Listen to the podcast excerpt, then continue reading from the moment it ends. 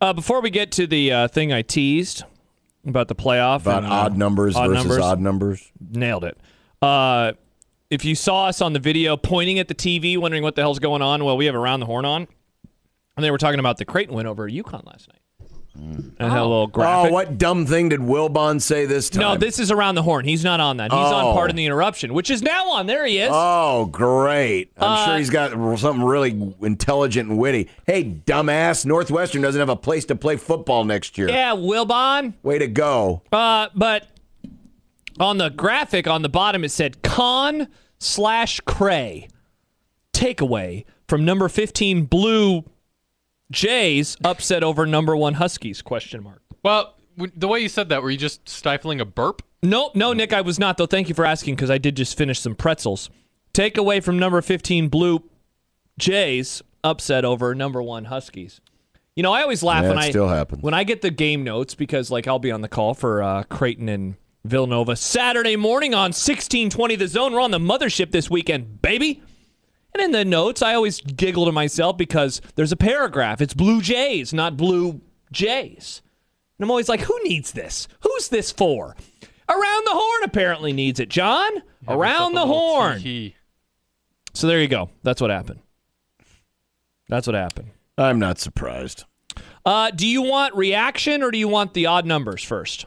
Well, let's get the reaction first so Ah. we stay on subject. So we were talking about, you know, the scheduling philosophy and maybe Matt Rule suggesting that Nebraska should dump its Power 5 non-conference games in the future. So David texts into the show 402-951-1620. Thing to think about now is that the Big 10 and SEC have far more quality teams. In the Big 12 there were maybe 2 to 3 good teams in the league, so we needed to, the better non-con. Now like half of the teams in those two leagues are high quality. In the end we will have much better quality games because the leagues are so much better.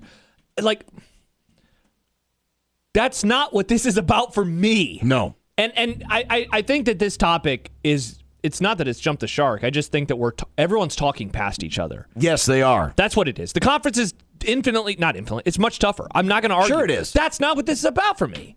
I want to see geographic differences coming together to play football games in weird locations. I want to see Nebraska go to Knoxville.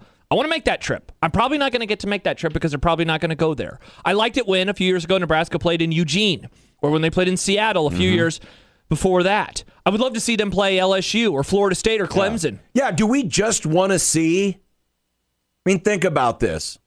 In baseball, for the first time ever, we now have every team playing every other team over 162 games. Yeah. You want football to go in the opposite direction? More insular. Go go back to the just the National League playing the National League and the American League playing the American League? Like that's not what I like about the sport. Yeah, no, absolutely. I, I mean, it's it's these unique trips that you get to take that are good. And you know, what about the argument about the recruiting? Now, again, these conferences are becoming so much more national now. Sure. That now Nebraska doesn't need to schedule a non-conference game in California because they have two California teams in their conference. Yeah. I get all that, but to me, and I think it's also important for when you're picking the playoff because if we're g- still going to use this hodgepodge of at large bids and automatic bids, and we're comparing the quality of one team versus another, how are you going to be able to compare the quality of an SEC team versus the quality of a Big Ten team when all the SEC is doing is playing SEC schools and FCS squads, and the Big Ten is doing nothing but playing other Big Ten squads and FCS squads. How are you going to be able to pick that? From a Big Ten perspective and from a Nebraska perspective, you should want more quality non-conference games because right now and nothing this let's face it michigan may have won a national title this year but ain't no one thinking today that the big ten is the best football conference in america hell no the sec still holds that title and guess what they're still going to hold that title for a long time to come probably i know things typically are cyclical but i'm not seeing any indication that says the sec is going to lose their stranglehold on being the best conference. I think If we're going to have less cross pollination data points, guess who that benefits the most? The SEC. E because the perception is that league is better. Tremendous point.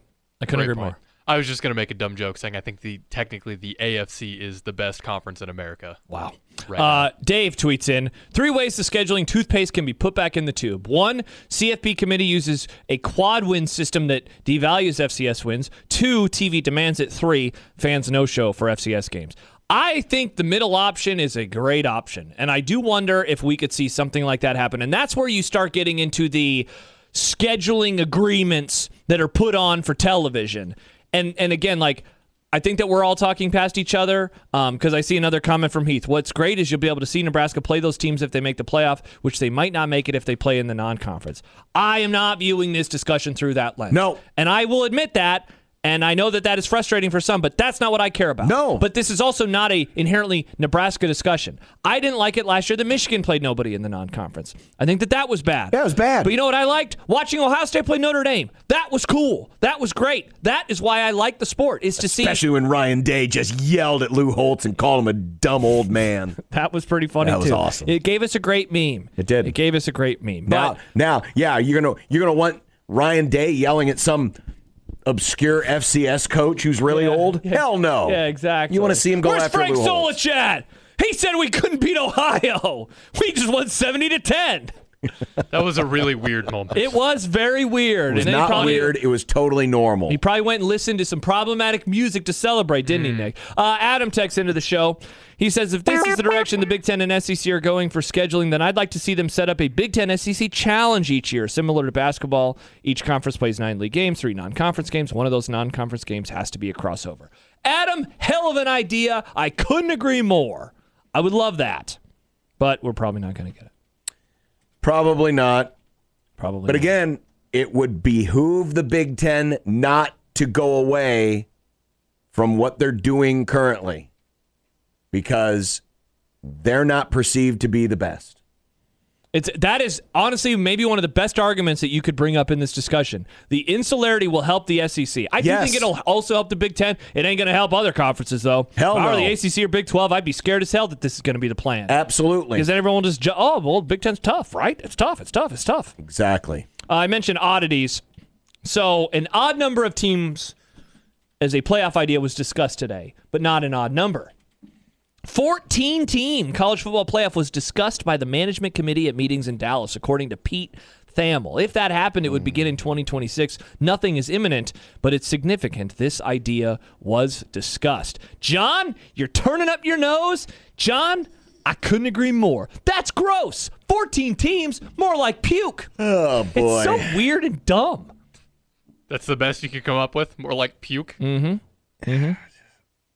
we About 14 broken dreams. swear to God, people who run college athletics are the least Do intelligent they know what people we on the want? planet. Do they know what we Bees. like? I don't think they do. I think they like money. And I think they that definitely think do like this is money. Well, they them do. That. They do, but good grief! Can we Just can, go to 16 if you're going to expand beyond 12. 20? let's 24. can we just try to make something work early on? You know, just just can we stick with something for at least for a little bit? Chance writes March Madness is out, December derangement is in. Oh, that chance. You said chance, and I got really worried. Yeah, the other chance. That's a good idea for the name. Can we coin that on the grum? December, December derangement. That's Yep. what we're going to call the college football playoff now. Well, but the problem is it bleeds more into January than in December. now that's a great point, John. More of the playoff rounds will be in January than they will be in December. Hard to argue with that. Uh, chance, do you have a January Well, what if jubilation? we called it? What if we called it uh, jubilee?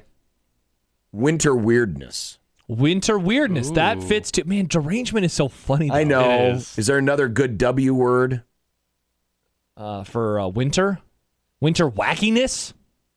Yeah, but something that's closer to I'll deranged. find a thesaurus. Yeah, deranged is so good. deranged is good, Yeah, indeed. but if you want to call the first round games, which will be at home sites, December derangement, you can. Uh, your favorite user on What Twitter, about wacko? Doug Wacky Wacky Winner. Wacko. Oh, Doug, white flag, Doug, surrender, Doug. let's just play. let's, games. let's let's play all bad teams and we'll go undefeated, Doug. Stop playing them. Uh, Big Ten and SEC will form their own league soon. Then no non-con anyway. Better games. I know they will, and I'm not excited for it. Wacko. No, I'm not excited. We're an NFL show now. Period. Yep. I like wacko I'm not winter. excited for that. Yeah. But you're right. I mean, it's eventually going to get there. That's a funny thing, and I said it yesterday. it's all trending in that what direction. we're hoping for with the non-conference. It's actually going to happen, but not in the way. It's like, oh no, not like that. But that's what's going to happen. Yep. Sad. Are we taking a break here and then doing? Yeah, dumb we're debates? taking we're taking a no, we're taking a break and then something else and then up debates. Oh, really? Yep. Yes. That's what Nick said. That's what I said. Sixteen twenty the zone.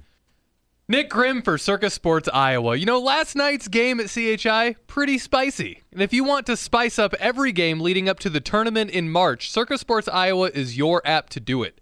They offer tight money line splits, they won't limit you for constant winning so you can just keep going when you're on a roll, and they don't keep as much money on large market bets as other places do too.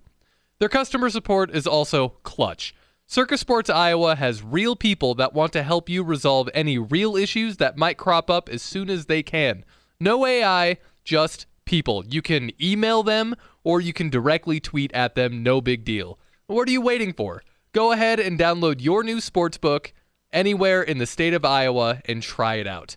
If you or someone you know may have a problem with gambling, call 1 800 238 7633.